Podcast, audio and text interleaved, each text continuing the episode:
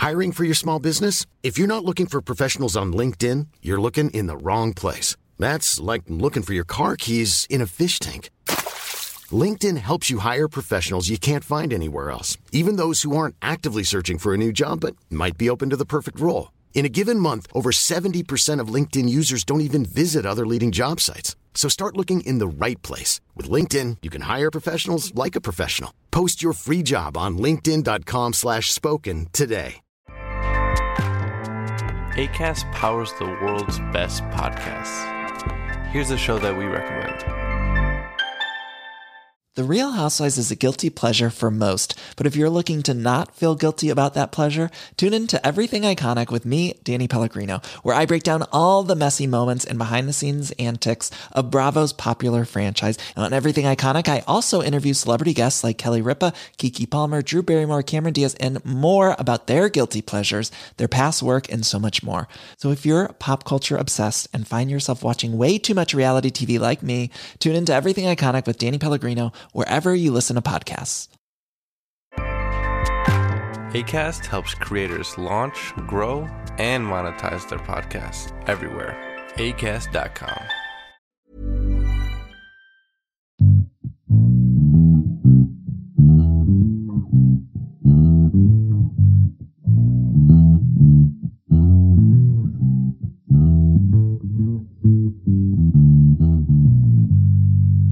Hello, everybody, and welcome into today's episode of the Top Cut Yu Gi Oh podcast. I am, of course, Sunny. I am here with my co host, Caleb. Hello. And how are you doing today, buddy? Tired. It's been a it's been a rough week. Trust me, I understand. I have had the craziest week ever. Um, so we do want to give a couple of quick podcast updates before we get too much further into the show. Um, we have commissioned an artist. Woo! Woo! So we do have some actual podcast art coming soon. There will be a new album art, so, so you'll see a new art on Spotify and iTunes and stuff.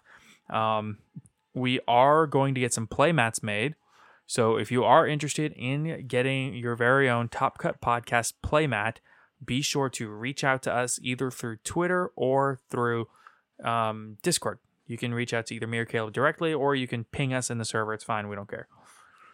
And also, we will be offering some merch, such as t shirts and stickers, and maybe even a hoodie or two, to our Patreons. So, the reason we're doing merch such as t shirts and stuff to Patreon specifically at this moment is because we basically Patreon set up to where we can go ahead and distribute merch through them and include the merch within the price of a tier. So basically, if you stay at a certain tier for a certain amount of time, you get X merch. So say you're in our $5 tier for two or three months, then you automatically get sent some stickers, stuff like that. So it gives us a way to distribute merch, and Patreon sends it to you directly. And the quality of product for the price that we would be paying for it it's just so much better than we could make on our own and ship out and distribute. Plus, with PayPal, I mean, with uh, Patreon handling all the shipping and distribution, honestly, it just it makes a lot more sense. So, Oh yeah, I mean then you know it's also the from our end. Another cool thing about it is on, on our end is that it's just upload your art and they do it for you.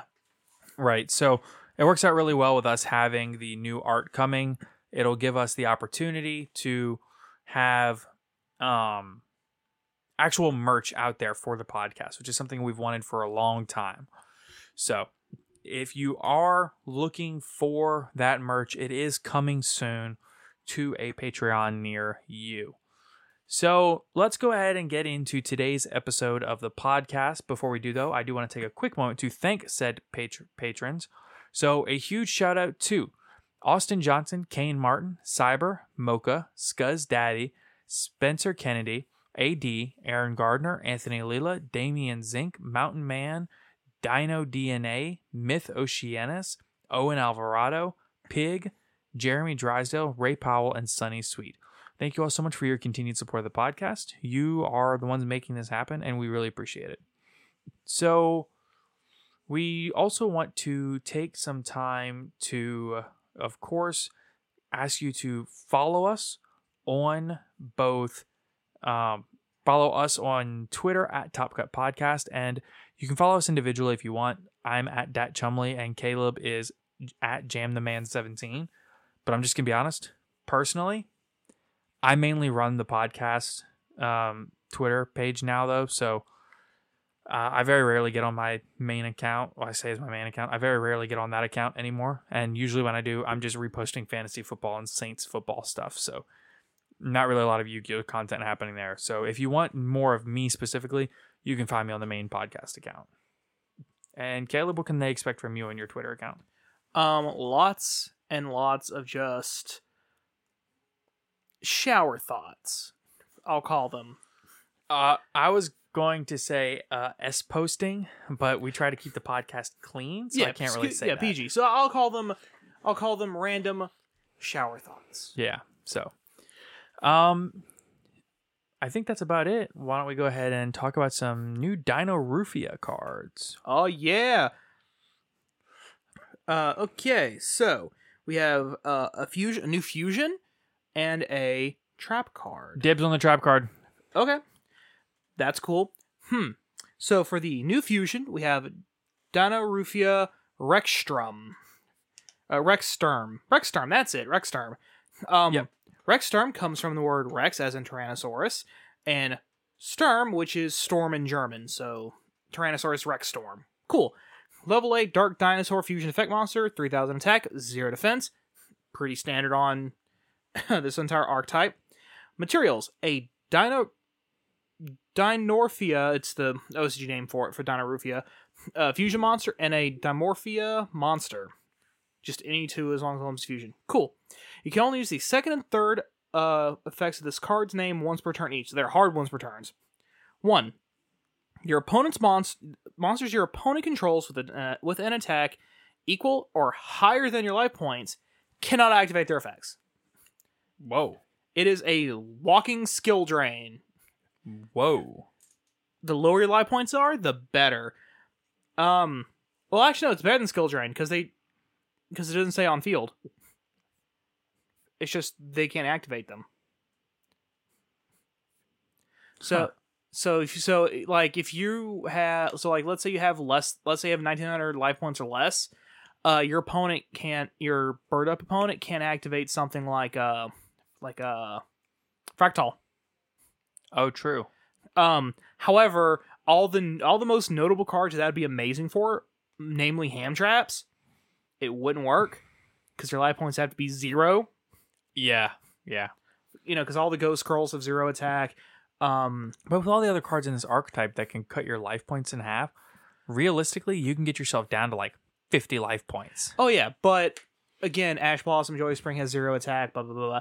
But once you get below a certain threshold, it probably won't matter that you're not hitting a lot of hand traps and stuff like Nerval or any of the Leer Lusks. Right. You would really only have to use like two of their effects to get yourself down below Nibiru range.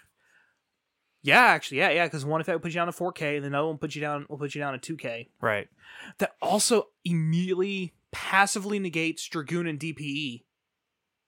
Yes, it does. And once you're yourself under 500, they can't even make them because that, that Well, that- and if Dragoon and DPE are on the field at all, then um the attack of all monsters your opponent controls becomes equal to your life points. yeah, that too. That I was about to say the second effect.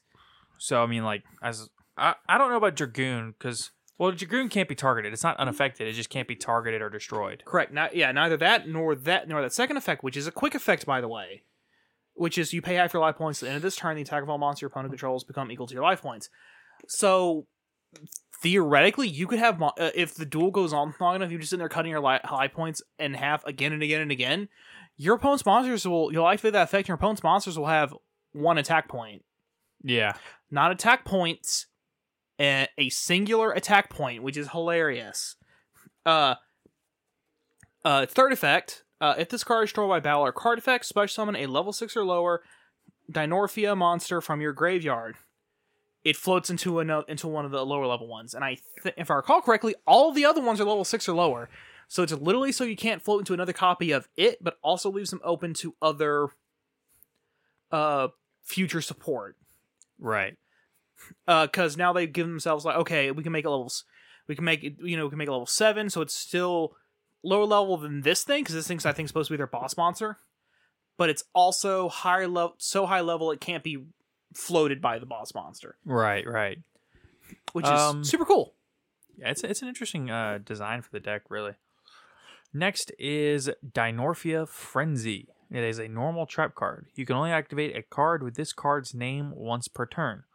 One, during your opponent's main phase, pay half your life points. Fusion summon one Dinorphia fusion monster from your extra deck using one monster from your deck and one monster from your extra deck. Two, when your opponent activates a card or effect while your life points are 2,000 or less, you can banish this card from your graveyard. You take no damage from your opponent's card effects this turn.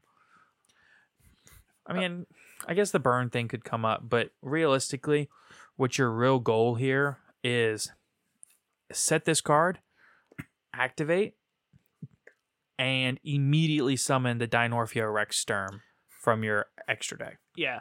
Um. Because you can use materials from your extra deck.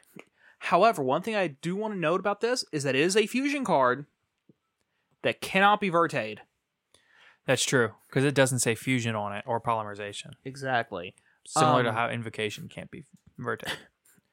Exactly. So that does kind of rein in the possible. I'm just literally going to run one Dino Rex, you know, one Dynamorphia monster. That way I have the boss. yeah, just so I can just so I can verte out this walking OT, this walk not OT, this walking skill drain.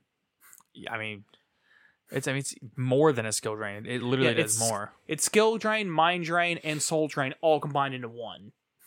Theoretically, yeah. Up to Again- a certain point. Yeah, again, the only stipulation, of course, being that they have to have an attack equal to or less than your life points, which again, the entire archetype is based around cutting your life points in half over and over. Right.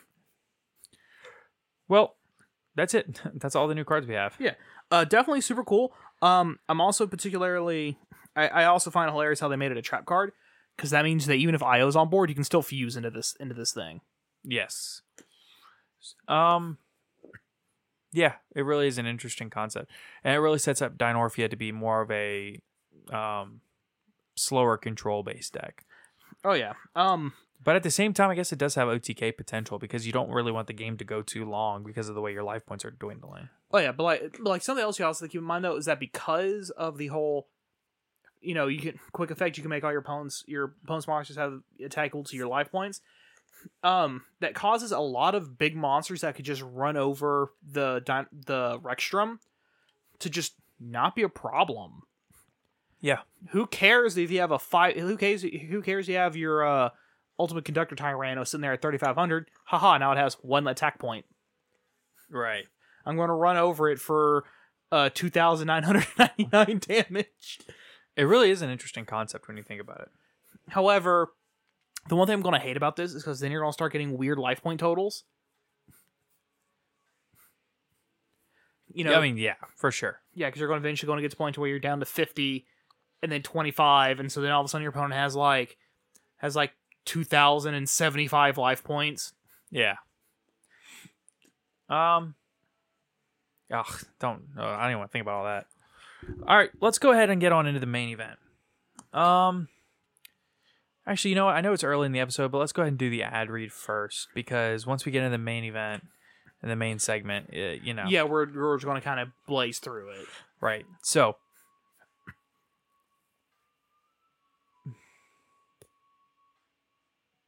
I forgot what I was going to say. Oh, that. Yeah. Thank you so much to ETB Games in Alexandria, Louisiana for sponsoring the podcast. ETB Games is your one stop shop for all things related to trading card games, tabletop games, and really anything nerdy.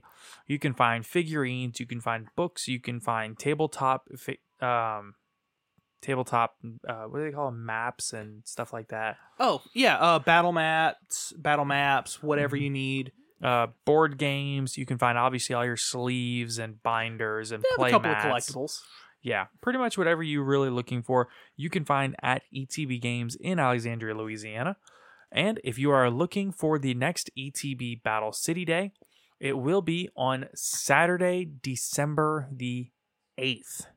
So please, January the 8th. I was about to say we're kind of past that, buddy. Yeah, I saw your head perk up and I was like, wait, what did I do wrong? Saturday, January the 8th. So thank you again so much to ETB Games. Check them out through the link in the description down below. Um, so our main event for today, our main segment, is we wanted to do a new updated tier maker list for the current format. So the Yu-Gi-Oh format and the Yu-Gi-Oh metagame is a constantly evolving thing. And with that, that means that we can constantly update and evolve our rankings and our lists and things of that sort. Especially since since our last updated rankings, we've had a couple of YCSs. Sure, they were remote, but they're still YCSs. Yeah. We've had a couple, we've had several weekends of regionals. We've had a lot of new information to take in. Oh yeah. But plus also have a whole bunch of new toys that people have gotten to play with uh, between the last time we, you know, did this. You know, Small World's now out and exists. Uh actually I don't I don't remember how long ago we did the last one. Um, the last one, uh, you weren't able to make it, and I did it with Giant Skyhawk and the Don Juan. Right, right, right. So that was post Bode, but I Pre don't. Synchro Storm. There hadn't been. No, it was Synchro Storm came out before Bode. Oh, right. So the thing was, we hadn't had any major events to talk about, and we didn't have any major events to like reference this off of. We had an idea. fair. Yeah, we had an idea of what the decks would do, but we didn't actually like see them in action. Yeah, yeah. So we have a list pulled up. There's a couple of more rogue options on here, but there's a lot less on here that's just random than the last list. So hopefully this will be a little bit more refined, a little bit more fine tuned, and not get us quite as much flack on Twitter. Fair enough. so, um, let's go ahead and start with. Uh, this will be in alphabetical order mostly. There's a couple that are weirdly out of order, but I figure I know why. But anyway, first deck on the list is Adamancipator. You have tier 0, tier 1, 1.5, 2, or Rogue. Hmm. How do you feel about Adamancipator for this format and where we stand right now? Truth be told, my gut is to go it's not even rogue anymore. Um, that's my gut. But actually applying a brain cell, I would still say it is still a rogue contender. Yeah, well, the thing about it is that Rogue is the lowest one we have anyway. So Yeah. But my re but I'm talking like actually a pretty good rogue contender, mostly due to the fact that if you underestimate the deck, it's just going to do what it what it does. So here's the really interesting part about this deck. Sure, they no longer have Block Dragon, so they can't just Infinitely loop the resources over and over again. yeah they, they don't have the built-in protections that they once had. But the introduction of Small World allows them to turn Nibiru into the entire deck. Not just Nibiru, turn literally any rock monster in the deck into almost any other rock monster in the deck. Well, the thing about Nibiru is that it's light; it's not Earth, and so many of the other rocks are Earth. Yeah, but then of course, and then you also have the individual uh, Adamancipator monsters who are all rocks with different levels, types. Yeah, water, and this, that, and the other. Yeah, and everything else is completely different. Right. So with Nibiru being able to go get most of the rest of the deck, a Small World turns a lot on.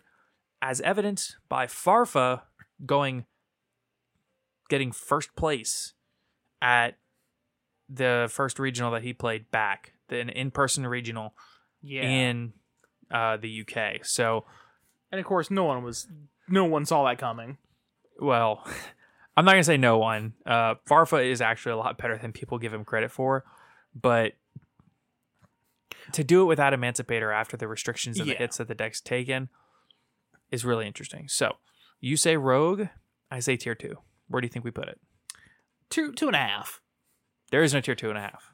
Well, It's I'll- Rogue or it's Tier Two. let's stick it up at tier two. Um, because a lot, I'm pretty sure most of those decks are going down to rogue. So, but I, by personal, Uh, just looking at it, actually, you know what? I'm fine with Rogue, okay, but we'll probably leave it at the top of Rogue. yeah, like number one rogue deck Yeah. for now. Next, we have @Ignister. Uh, that that's a pretty solid tier two deck. See, I feel this one's Rogue. I feel Adamancipator is better than @Ignister. It really depends. I, I think that the I think that the end board for Adamancipator is much more imposing than the end board for @Ignister. I mean, a six, I mean, a six K attack point towers is kind of it's kind of infuriating. Yeah, but access code wins. A link for access code just goes straight over it. If you have access code, that is. I mean, yeah, but you have to think that you have to assume that if you're playing at top tables and if you're playing in high level meta events, Yeah, yeah, you're going to have an access code. Yeah, ha- well, not just that you, but you have to assume your opponent is going to have an access code. So like, I'm wor- I'm wondering like how I would feel taking these decks into an event. I would feel better taking Adamantipator into an event than I would @Ignister. I'm not saying @Ignister is a bad deck. No, I don't want I don't want people to hear what I'm not saying. Listen, listen. I think it's a good deck, but I I think that the I think that the ceiling of Adamantipator is a lot higher.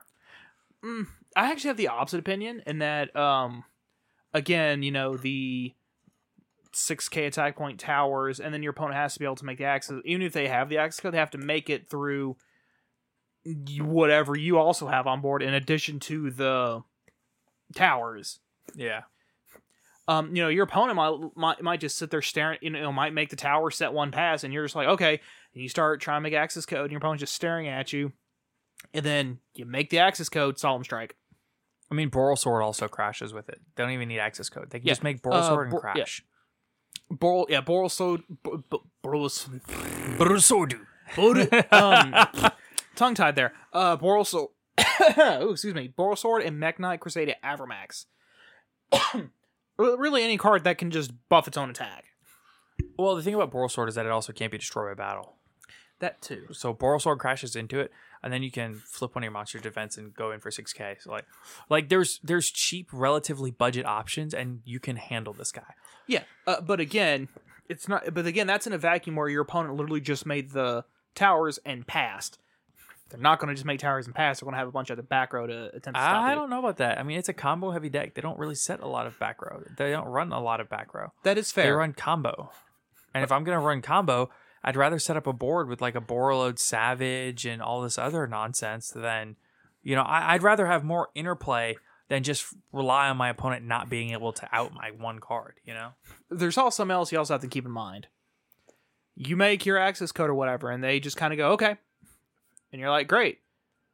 Enter battle for the battle phase. And then they just pitch a effect failure. well, I mean, it would be before the battle phase because effect Veiler is during main. Yeah, that's what I'm saying. Because you're like, enter battle before the battle phase. I mean, I Again- guess in theory, yeah, but yeah. like but what, I'm- yeah. I don't know. But- I, I would much more rely on my opponent having an out in their extra deck versus me having being able to make the full towers through whatever hand traps they have, plus then turning around and having exactly effect Veiler or imperm on top of all of that. Uh, effect Veiler, imperm, and then any back row that you just happen to have. Um, But the deck doesn't run back row. The deck runs all combo. It's all gas.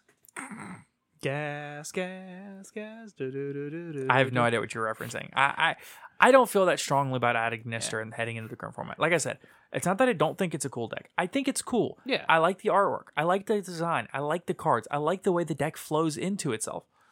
I like that it's pretty resistant to hand traps. You can ma- go in and make your big bungus through multiple hand traps. And I'm not saying that the 6000 bungus is your only option because he's not. The deck can do more, but realistically, I think you get a more consistent, higher ceiling end board out of Adamantipator. I wouldn't know about more consistent, but you are correct that you do have a higher. It is uh, the the inclusion of Small World and the running your nine tuners plus thirteen to fifteen rock monsters in Yeah. addition to your nine tuners make it to where you should basically always go combo. I mean, not quite always, but close enough. Um, and and then and then like you said, their inboards a lot better because you have what two negates. Uh, usually at least three. Yeah, it's usually three. I mean, you can like realistically make like Apollousa plus Borreload Savage plus a Dragite. Yeah, exactly. Um, which is a lot better than just this big six K Bungus. yeah towers that you know don't don't have anything over six K. So are we cool with Adamants? I mean, are we cool with @Ignister at Rogue? Yeah, let's go and stick it right. Because I really do think it's worse than Adamantipator. I think Adamantipator has no representation.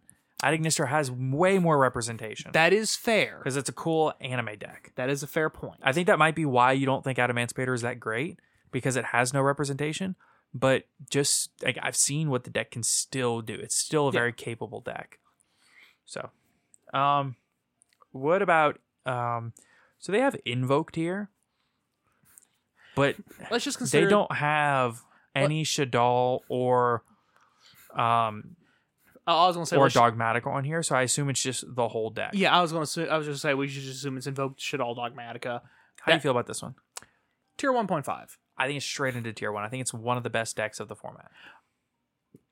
The inclusion of DPE does everything for that deck.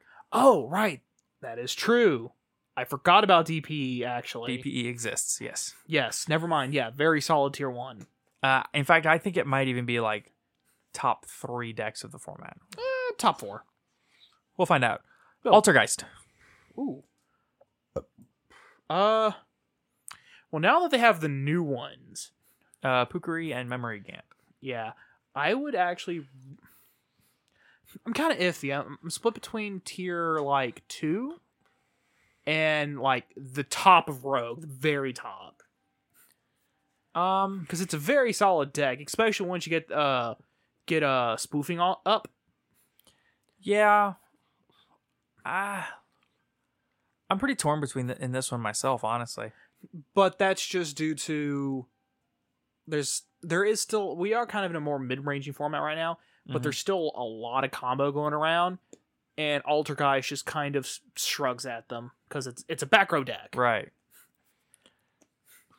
I'm hesitantly comfortable putting this in tier two. Yeah, uh, but the only reason why is because we are in a uh, more mid-range format in a more like i would even consider this tier 1.5 if the combat if the combat if the format was more combo oriented like it was in the past Right. but Which is so funny because it is like a build a board kind of format. But so many of the decks that are doing it, like Bird Up, realistically can be a very mid rangey deck. So can Sword Soul. oh yeah I mean, Sword Soul doesn't play well off the top, but they can realistically do the same thing multiple turns in a row. Yeah. Um bird up does a lot can do a lot better with just top deck Yeah. i mean because you top deck one of several cards in the deck and you just kind of shrug and make a new board Yeah, for sure. won't be as good as your first turn board but you can do it Right. Um, what about Dino? 1.5 Really? Yeah. Again uh, I think it's tier two at best. Maybe Rogue. I would consider it 1.5 only because it still puts out this really intimidating board through hand traps. To be f- one or two, if you hand trap them ex- excessively, they can still just kind of go, "Man, that sucked." Makes a Dolkka. I mean, in theory, they can, but I think if you hand trap early, eh, they have trouble getting their steam going because of only having one misc. Yeah. Because misc is what let them like get the whole combo rolling from the hand, Oh, even yeah. if you stop there like Ov or something. Oh yeah, but like like even just the the ability to, at bare minimum, just making the Dolkka by itself is still pretty.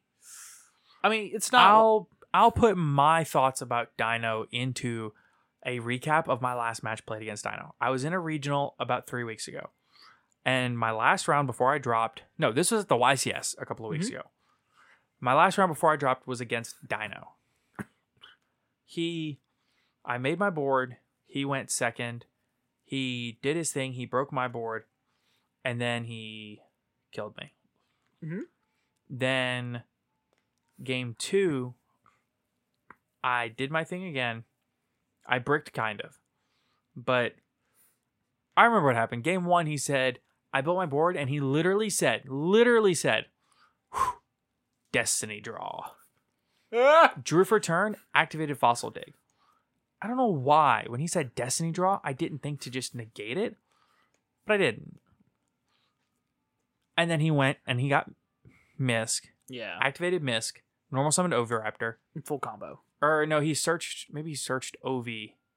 I don't know. Whatever he did, he sequenced it and did it in a way where it was like, oh, I just lose now. Yeah, I you. sh- It's a case of oh, I should have done this. Right. Oh well. And I asked him afterward, I was like, hey, so if I stop that fossil dig, do you just lose? He was like, oh yeah, I would have lost for sure. The game was over. That's how I feel about Dino. Fair. If you stop him early, you're good. But if you, they get any kind of momentum, they can still kill you, and they can Yeah. still be really good. Oh yeah. Um, I've only, my last experience with Dino, which is where most of my information is coming off of, was uh game one.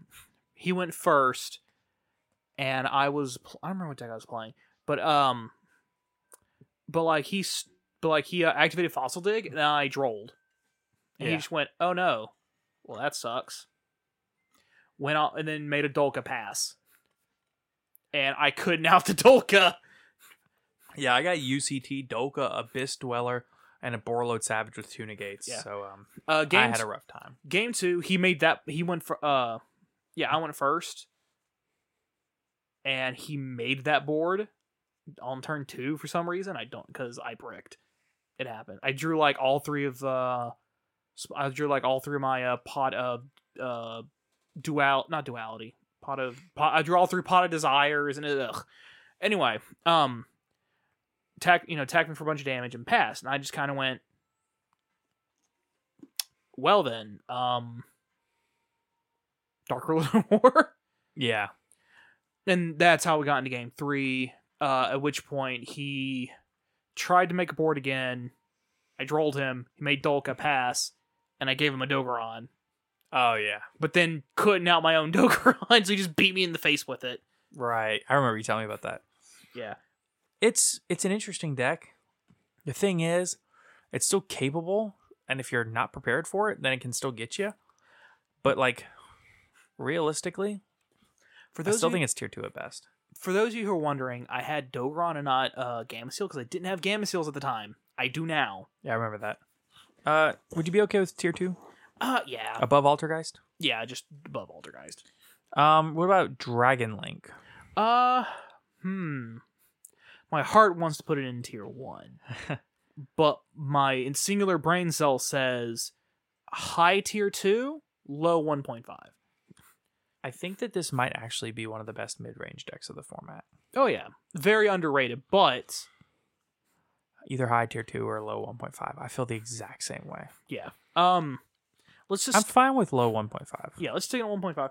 Um, it, like it's not a bad deck, but the loss of LP Is huge. it, it gigantic. It, it's I don't even know how to properly describe how big of a hit that was. It doesn't really like just like set up this big imposing board now. It just continues to just creep advantage over the course of multiple turns and drop all these big bunguses and keep hitting you. Exactly. Expect particularly with uh Seyfert allowing uh yeah, Star Starliege Seyfert allowing you to recycle your Chaos Dragon Levianeer and just getting its effect off over and over yeah, and over it's and literally over. like Levianeer, Levianeer control, honestly. So just about. Like the only weakness now is that they have is that they have a harder time getting to the Levianeer. Now they can now that they can't just now that they can't just make LP effective LP to bring out Brotar, effective Brotar to search for yeah. it. All right, let's move on. What about Yeah. Drytron? Uh hmm. That board though. Yeah. Uh I'd say above Dragon Link and 1.5. I agree. I think it's probably the top of 1.5. Oh yeah, it's like the best deck. It's like like after you get out of tier 1, it's the best deck. Probably, yeah. All right. Debatable, but What about Eldritch? I think it depends. Maybe. Um, I think it depends on the actual event itself. Yeah, exactly. Because it, because because events like we like because like we said before, we are in a very mid-range format, but then some events are more combo oriented than others. Right. Some are more mid-range. One or two of them are more like incredibly back row heavy because everyone's expecting combo. So in situations where you're at an where you're at an event and it's almost entirely combo for whatever reason, Or even like mid-rangey combo. yeah, Because I would consider Sword Soul, it's like it's not combo, but it's not mid-range either, you know? yeah, like it, it- I mean, you gotta come up, we gotta, we gotta come up with like a fan term for that where it's like Mid-rangey combo. that's a little bit better. Maybe like two gear or something. Because they can shift gears into being combo when they need to and back into mid range when they need to. Doesn't matter. Anyway, We can just call it standard. whatever. Fair enough. Anyway, um, so in a, so in a format where so in a situation and you're at an event and it's more combo, Eldritch excels. But then in an area situation where there's more mid range, they kind they're still good. Don't get me wrong, but it's not as good because you're going to have a harder time grinding out all their resources. That that's what Eldritch is designed to do. It's just looping the Golden Lord over and over again, forcing your opponent to use resources to get rid of it. I think this is tier 1.5. Oh yeah, very Above solid. Dragon Link, below uh, Yeah. Drytron. Yeah. What about Live Twin? I don't know where to put Live Twin. I feel very good about Rogue. Below @Ignister, honestly. In the Hmm. hands of a great pilot, it's a very capable deck, but its biggest advantage is people not knowing what it does. That's fair. So, um, I, and I I'm very uncomfortable with that though, just due to I don't know enough about the deck itself to make a uh educated call on that. yeah, yeah. Um, what about Floowandereeze? Uh, tier two. Um, I think Floowandereeze is like 1.5. Yeah. I think it's better than Dragon Link. hmm. I, I think just being able to like use Raiza to basically Yata lock your opponent. Oh, that's a fair point. plus with and this just might be my bias because I hate this deck. That's fair. Um, we can do 1.5 below Dragon Link. Yeah, let's do that. Like the bottom of 1.5. Yeah, yeah. I hate that deck so much. Like it's a good deck. Um, It can do unfair things like just summoning barrier statue and going full combos. Really dumb. oh yeah. Also, you know, using one of the Earthbound Immortals, just rip cards out of your hand. Well, nobody really does that, but It, potentially, yeah. it can. Uh, Rise it uh, just continuously Phoenix Wing Wind blast you over and over again. It's so annoying. Yeah, Raiza is basically a Yata lock. it can be. Yeah, Raiza is like the best card in that deck. Um, heroes. Uh, Rogue. Um, yeah, I think they're probably better than Live Twin. Now, me saying this, I've dueled heroes like three times. I have yet to win a game off of them. Not a match, a game. Yeah. What about um Invernoble? Infernoble. That's another one I'm just not comfortable making. If I take an educated guess, I would probably say Rogue. If nothing else, just because of representation. Yeah, bare minimum because of representation. Again, still a cool deck. Um, there's also like a small enclosed engine in it. I don't remember what. It's like a two card engine where you get one card and you just immediately have access to the other one. It gives you a free body on board. Yeah, that's um Neospace connector into Neo-Spacian Aqua Dolphin. It lets you see your opponent's hand, rip a card out, and then go full combo because they link into his hold. It's not that one. No, it's a ignoble knight. It's like a one of their equipped spells and one of their main decked mo- Infernoble Knight monsters. Somebody was. I remember There's a lot of one card combos in that deck. Yeah, but like someone was talking about decking it into Inzectors. Oh, I don't know. All I know is if you just wait for If that can f- Auroradon to come out and then you nib them, they just lose. Yeah. Um. Yeah, it was, it was somebody who on Reddit on Yu-Gi-Oh Reddit who had figured out an OTK combo with the new Inzector card, and he Mhm. had that in the deck. He he also mentioned you don't need it. It was an FTK. It was an OTK. Oh, I thought it was an FTK. No. Uh, like I said, he and he was like, yeah, I have it in the deck, but you don't need it. Um, it's Right. it's just an extender package of like two cards, Yeah. which is cool. Okay. How do we feel about Bird Up? Uh, that's tier one. Yeah, it's easily tier one. I don't even think it really need, merits discussion, to be honest with you. I mean, for those who don't know, an inboard of that deck, if it goes full combo, is let's see, F Zero Top Trigger Future, which is an, a monster negate, and if that monster is on field, if it's still on field, you steal it. Uh, Simorgh, who some who who's pointing at an ensemble blue robin, who's in, who is bounces iron materials on a special summon. Apex Avian, who's Omni negate, uh, and Double Dragon Lords, who is a bounce. And like, and like I said, the Simorgh is pointing at the Ensemble Blue, so it's untargetable. And the Apex Av- Aven, who's also untargetable. Yeah, it's really good. Yeah, it's it's really powerful board. And then during their next, you know, then you know if they spin the Omni Gate on the Apex Avian bouncing into hand during the end phase, effect if your opponent didn't out the Simorgh, activate effect Simorgh to either get back the Apex Avian or Get a Celestine Wagtail and go and get more resources. yeah, or yeah, or bring out Celestial Wag Celestine Wagtail or uh Cobalt Sparrow and get more resource as you say, get more resources. The crazy part about that deck to me is that the strongest extender in that deck is just your normal summon. Oh yeah, oh, I know, because um, if you open uh Fractal plus Turquoise Warbler, the normal summon is an extender. You don't even need to open Fractal Turquoise Warbler. You can do it with just like two of your birds. Yeah. Um. Oh yeah. No. No. uh, As long. Yeah. It's it's less ideal unless you open specifically Cobalt Sparrow plus Turquoise Warbler. But as long as you open Turquoise Warbler plus one of the other level ones, you've got combo plays to make, and you're Yeah. get, and you're also guaranteed, uh, almost guaranteed to make the uh, minimum the F zero. Yeah, it's it's so free. That deck is so free. Um, what about Orcust? Rogue Yeah, Rogue at best. Phantom Knight. tier one point five, but very top. I think that PK is notably better than Drytron, Yeah. but I, actually no, I, I think PK just might be tier one. Like the it's I think it's I think it's every bit as capable and good as Invoke Shaddoll Dogmatika. You think? Yeah. Yeah.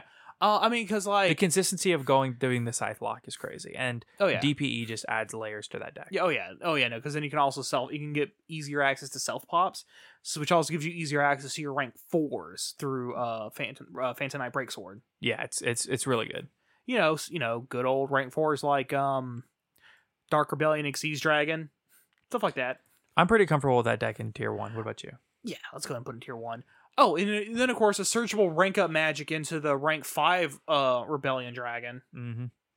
what about prank kids Pre Meow Meow Mew limit, I would say very solidly tier like bottom of tier one. Post, I'd have to put at the bottom of tier like either top tier two or the bottom of tier one point five. Still a really good deck. I'm pretty comfortable with tier two with this Yeah, like still a really good deck. i, I think altergeist and is probably better but Mo- i do think that prank kids is still a capable deck very oh yeah, because Battle Butler's still ugh. what about salamangreat They're rogue.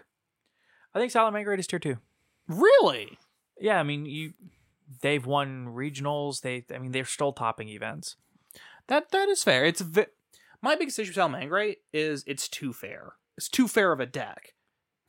i mean yeah That's my biggest issue. That's why I put it Rogue. Yes, it puts out really cool boards, but the issue is that they're way too fair. Um, the the introdu- the reintroduction of Mirage Stallio has also given them more plays, which is great, but not, in my opinion, not quite enough to warrant tier two yet. yes If more stuff gets peeled off the ban list, like maybe get a second Mirage Stallio, maybe a second Gazelle, something like that, then maybe that'll bump them up to midway through tier two, right give or take. Um, what do you call bottom of tier two? You know, let's cut the difference. Say bottom of tier two. Okay. Um, what about Sky Striker? Before the last tournament we, we went to, the ET, the last UTB days, I would have said Rogue. Now I would say below Rogue. I am I ju- I jest. I say that in jest only because one of our friends plays the deck. I'm just ragging on him. Um, in all seriousness, I would say bottom of tier two. I think this is just below Drytron. This Yeah. deck is insane. Oh yeah. Um, I, I think this is like tier one point five, almost tier one. because DPE is insane in that deck. Yeah, DPE is a son of a gun. It, it really is. It's such a good card. It adds so much to the deck. Just having that one extra interruption, and in the hands of a great pilot, that Oh, cannot be understated. Oh, it's gonna wreck you. Yeah, in the hands of a great pilot, it is an it is a way, way better deck than people are giving it credit Oh for. yeah, in the hands of a great pilot, or if you underestimate it, Right. it's going to surprise you. It- It's ugh. Yeah. like literally the only reason why why I was able to win that game was entirely due to F Zero, because I steal the monster if it's still on board. Yeah. And to our friend that runs this deck, I don't want you to think that that was a personal attack. No, no, no. It, it was I was just dragging on you. It was jest. yeah, yeah. Um, are you cool with tier 1.5? I'm thinking below Drytron, above Eldritch.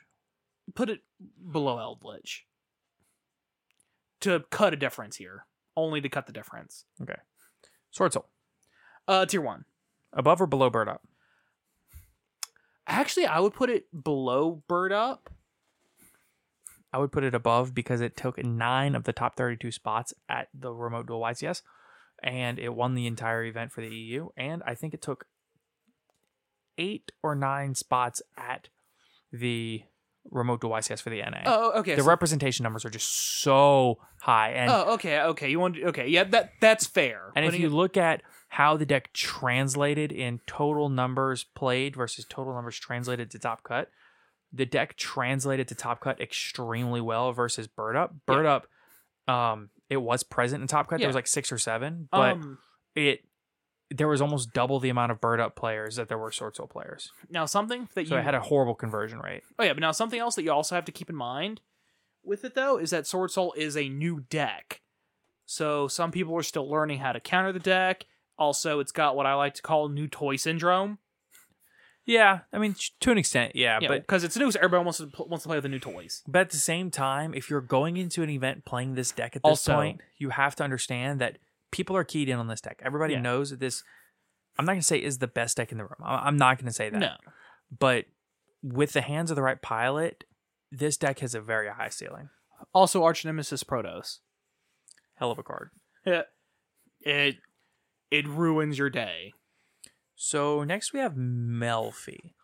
Oh, I will give it the benefit of the doubt and say Melffy Tri Brigade. let's just say Melffy Tri Brigade because Melffy standalone isn't can't. I don't even think it can compete in Rogue. Yeah, it's not functioning. It, it would not be able to compete with a single one of these rogue decks. But Melffy Tri Brigade, I would put probably tier two. I I'm comfortable calling Melffy Tri Brigade still rogue.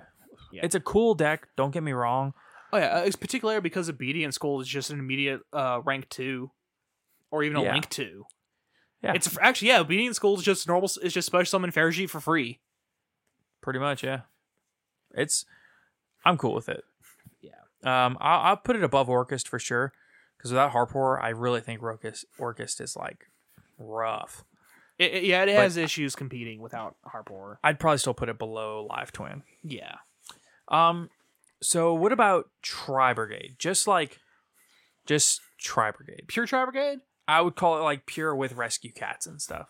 Oh, with Rescue Cat and stuff. That's Yeah. an entirely different story. At this point, I consider the rescue cat build of Tri Brigade to be pure Tri Brigade. Fair enough. In that case, mm, low tier two.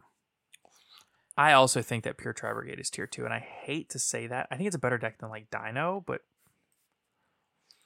I just I don't think it's as good as the decks in tier 1.5. I, I'm just No. being honest. I, I love the deck. Don't get me wrong. It's like one of my favorite decks of all time, and I think that in the hands of a great pilot, it can absolutely see success.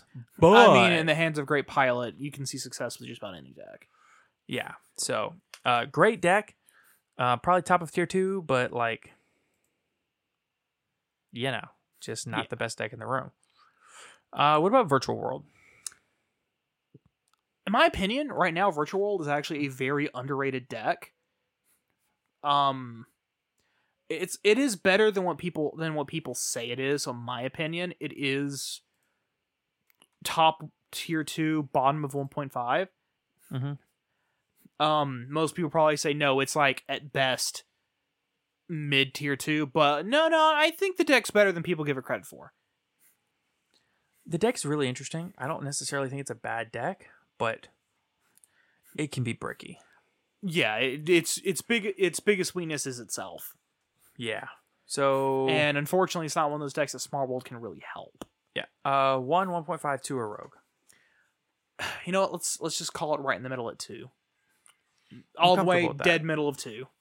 I am comfortable with that. All right, well, here we go. We have our tier list. In tier, in the rogue tier, we have Adamancipator, Hero, @Ignister, Infernoble, Live Twin, Melffy Tri Brigade, and Orcust. Tier 2, we have Pure Tri Brigade, Virtual World, Altergeist, Dino, Prank Kids, and Salamangreat. In tier 1.5, we have Drytron, Eldritch, Sky Striker, Rocket Link, and Floowandereeze. And in tier 1, you have Sword Soul, Bird Up, Invoke Shaddoll Dogmatika, and Phantom Knights. So, Seems pretty solid. I think so. The more I think about it, though, I think we have Floowandereeze too high. I think it needs to go down into tier two. Mm, I, I, think Virtual World needs to go up into 1.5. I disagree with the Floowandereeze. I kind of half agree with the virtual world, because but that's mostly because I haven't seen like I think Virtual World needs to go up into 1.5. yeah. The reason why I'm kind of iffy on that specifically is entirely due to the fact that I haven't seen like I don't know how to describe it. Like I haven't seen it function in the hands of like one of the best players in the world with it. I'm making the collective executive decision to put the Floowandereeze down into tier two because it had 0% representation in the top cut of both YCSs. You know what? That's fair. So it is executive decision is going into tier two. That that's fair. Going on based off of uh, representation anyway. Yep. So, with that, that brings us to the podcast question of the day. So, the last podcast question of the day is What is your New Year's resolution? So, we had very few replies to this one. I see how it is, guys. I see it. Um, top a locals or compete in a regional if one happens close enough to me. Understandable. To attend a convention with my best friend, which has been not possible recently because of lockdowns, restrictions, travel permits, and stuff like that. Win a YCS or regional. Don't we all want that? Get at least 40 number monsters turned into a mat by the end of the year. Ooh. Save a lot of money over the year. I feel that one with my heart and soul. Uh, over to the Discord server. I'm going to try to balance school and possibly content creation better. Um, cook at home more often, which also means eat fast food less. Uh, I want to top my locals once this year. I want to pass my resident educator program on the first try and remove the headache. Get my invite and better learn my decks to where I can play them in my sleep. Not being sleep deprived as often sounds like a pretty good one for me. Sorry, can't answer that one. Still haven't fulfilled this year's. Fair. Balance hobby, work, and social life better. Understandable. Personally, I think I've made kind of a New Year's resolution for the podcast itself. And uh, I've actually made two in one, and they are extremely aggressive. I want to get the podcast Twitter account to 1,500 followers. We are currently, uh, I think, around 280. We are shy of 300. I know that. Uh, actually, exactly 280.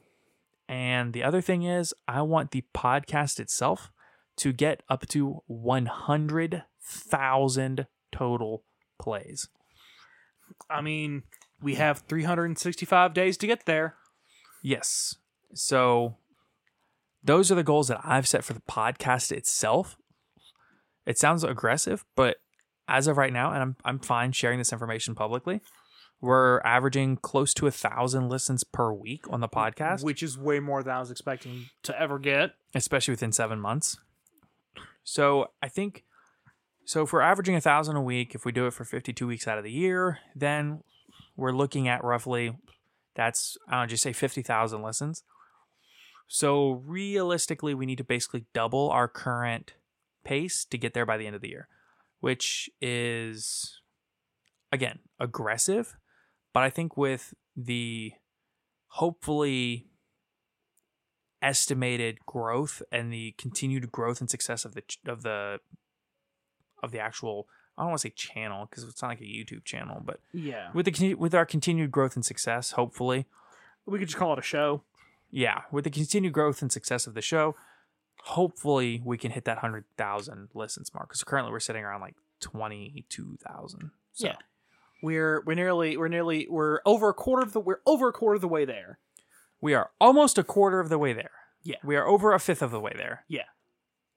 because we're we're at twenty two out of hundred, buddy. I mean, hey, before you even think of hey, before you even know, we'll be at it we'll be at a fifth of the way there, and then we'll be at We're already a fifth Yes, of the way there. you. You are. Listen, I understand you're bad at math. oh, before But- you know, it, we'll be at like wow. we'll be like we'll be like a third of the way there, and then after that, we'll be like like sixth. half, half the way there. After third is half. Not necessarily. I'm going extreme, and then we'll be like be like uh six six sevenths of the way there, and then like twenty out of 18 of the way there, like surpass 20 out of 18. Okay, I like where this is Surpass- going. surpass We're gonna be the goal. 20 18ths of the way there. Yeah, surpass that goal. You could have just done a normal like rate of progression. Like we're already a, a fifth of the That's way there. boring, then we'll be a fourth. Then we'll be a third. Then we'll be half. Then we'll be three quarters. Then we'll be like eight tenths. Then we'll be like 19 twentieths, which would be 95%. Listen, I could do this all day. Yeah, yeah, I know. But that's A, that's boring. And B, Is it boring if I say I want to be 194 two hundredths of the way there? yes. That's 97%. But eight but 18, that sounds f- cool. but 20 oh, but 20 18ths of the way there is is funnier. Cuz it's technically not how fractions work, but whatever. I mean, technically. Okay, listen. I, you know what? I'm, I'm not, also I- bad at I'm math. not, I was about to say I'm not about to debate math with you. Yeah, cuz I'm bad at math. I I, I listen. Listen, listen. The, as far as our math background goes, my mom was a high school math teacher. She, was Caleb's high school math teacher. She tutored me. she tutored Caleb. I grew up in a household doing lots of math. Caleb grew up with my mom making him do extra math on the side to keep up. Yeah, cuz I'm cuz listen. Listen, uh, That's When- actually how we met, by the way. Funny story. Yeah, part of it anyway. Whenever I was in uh, eighth grade, I needed the help of the mathma chicken. The what? Excuse me? Okay, The mathma chicken? the mathma chicken. Please tell me what this is. So in eighth grade, my handwriting was terrible, and and part of my, and my math my teacher at the time said, "Caleb, you got to fix your chicken scratch, buddy." And I was like, and I, and my brain immediately went, "I got to tell the mathma chicken." The mathma chicken. That's the best thing I've heard all day. I've had a bad day. That made it better. That's easily the best thing I've heard all day. because I had read online somewhere somebody else mentioned math machi- say the word math chicken and it just kind of became part of my vernacular when talking about me being terrible at math. Well, I know you're definitely not a mathematician, so mathma chicken makes sense. I, I'm I am no math man. That's why I gave. That's why anytime I have two life points, I just give it to math to mathematician, the Yu-Gi-Oh card, who is a shit all card. I don't care who says otherwise. Okay, well we're way off the rails here now. Yeah, math chicken. Go go go back to your hoop coop. Okay, well, that brings us to today's podcast question of the day, which is What is one retro archetype that you would like to see some more support for? I know personally, my choice for some new legacy support would be Geargia or a Gate Guardian archetype. I'm cool with either one. If Konami, if you give me either one of these, I swear, um, I was gonna say I'll never complain again, but I'm definitely gonna complain more. Uh, I'll complain markedly less uh, sometimes. Yeah. Um, I would like to see more Fire King support personally. You got a whole field spell, Yeah, a whole field spell. a good field spell. Yeah. Um. Now the reason why I didn't say anything about Madolche is because they've got. I think they've got plenty for for now. Madolche is playable, Oh yeah, very playable. It's very. It's one. It's probably one of the better rogue decks right now. but Gate Guardian has always been unplayable, and Geargia hasn't been playable in like six years or seven years. Yeah, almost a decade at this point. Basically, since the release of Duelist Alliance, and maybe even further back, uh, the the deck is totally unplayable. It cannot keep up. So what Just I slow. need is a way to abuse Geargia Accelerator. So Yeah, something that just brings out the deck. yeah, and all I need is Geargia Accelerator and one Genex Ally Birdman. And uh, can you imagine the stupidity of the combos you could do with that in today's Yu-Gi-Oh? No, I can't. Okay, so here's what you do. If you have a Geargia on field and an Accelerator in hand, Mm-hmm. or yeah, so what you can do is you can, or even you don't even have to have that. So like, say you have Geargia armor set, you can flip Geargia armor. Say you have like the Birdman in hand, or whatever you, whatever. Uh, you probably haven't normal summoned, so we'll say that. Say you have Birdman in hand, you haven't normal summoned yet. Flip summon Gear Geargia Accelerator. Add geared or flip summon Geargia armor, add Geargia Accelerator to hand, special summon Geargia Accelerator, overlay with the Geargia armor on field, search or add a uh, or summon a Gear Gigant X, activate Gear Gain X, who can ser- who can search any machine. Then you can either search the normal summon or the um or the you can either like search the accelerator or you can search the Birdman, like whatever you're missing. And the point is like if you have another gear get on field with accelerator, accelerator can just always special summon himself Yeah. because he's not once per turn. So if you have like a gear get on field, you can go. Um, I, there was ways to like keep the combo going where you could get like multiple accelerators on field. Okay. But basically, if you have a gear on field and accelerator, you can use Birdman to bounce the accelerator back to your hand to summon Birdman, and then just special summon the accelerator right back. So it would make easy Synchro Seven plays, and that's where all the Karakuris came in. Hmm. maybe maybe maybe like a spell card that lets you like like it lets you like special summon in face down defense defense position like Geargiarmor Maybe, but then you still have to be able to flip summon in on, that turn to get your combo going. then at resolution of this card flip summon it That would be cool. But I still don't know that that could get it going because, like, It- realistically, you would need something to make the deck a combo deck. yeah Because I, I feel like that's like the next line. Like, it was weird. The deck was too fast and combo heavy to be a control deck because of the Geargiaccelerator spam and Gear Gear Gear. So the deck was too fast to be control and too slow to be combo. But it wasn't like you couldn't really also call it like mid range. It was like a rank it- four toolbox level seven synchro level uh, yeah amalgamation. It was Hmm. weird. I don't know.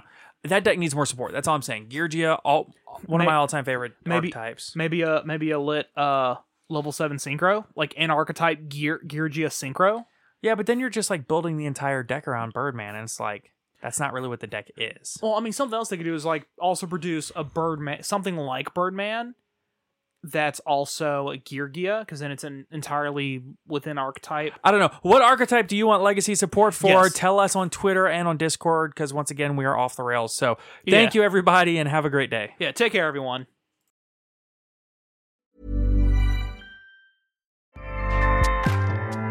ACAST powers the world's best podcasts. Here's a show that we recommend. The Real Housewives is a guilty pleasure for most, but if you're looking to not feel guilty about that pleasure, tune in to Everything Iconic with me, Danny Pellegrino, where I break down all the messy moments and behind the scenes antics of Bravo's popular franchise. And on Everything Iconic, I also interview celebrity guests like Kelly Ripa, Keke Palmer, Drew Barrymore, Cameron Diaz, and more about their guilty pleasures, their past work, and so much more. So if you're pop culture obsessed and find yourself watching way too much reality TV like me, tune in to Everything Iconic with Danny Pellegrino wherever you listen to podcasts. ACAST helps creators launch, grow, and monetize their podcasts everywhere. ACAST.com.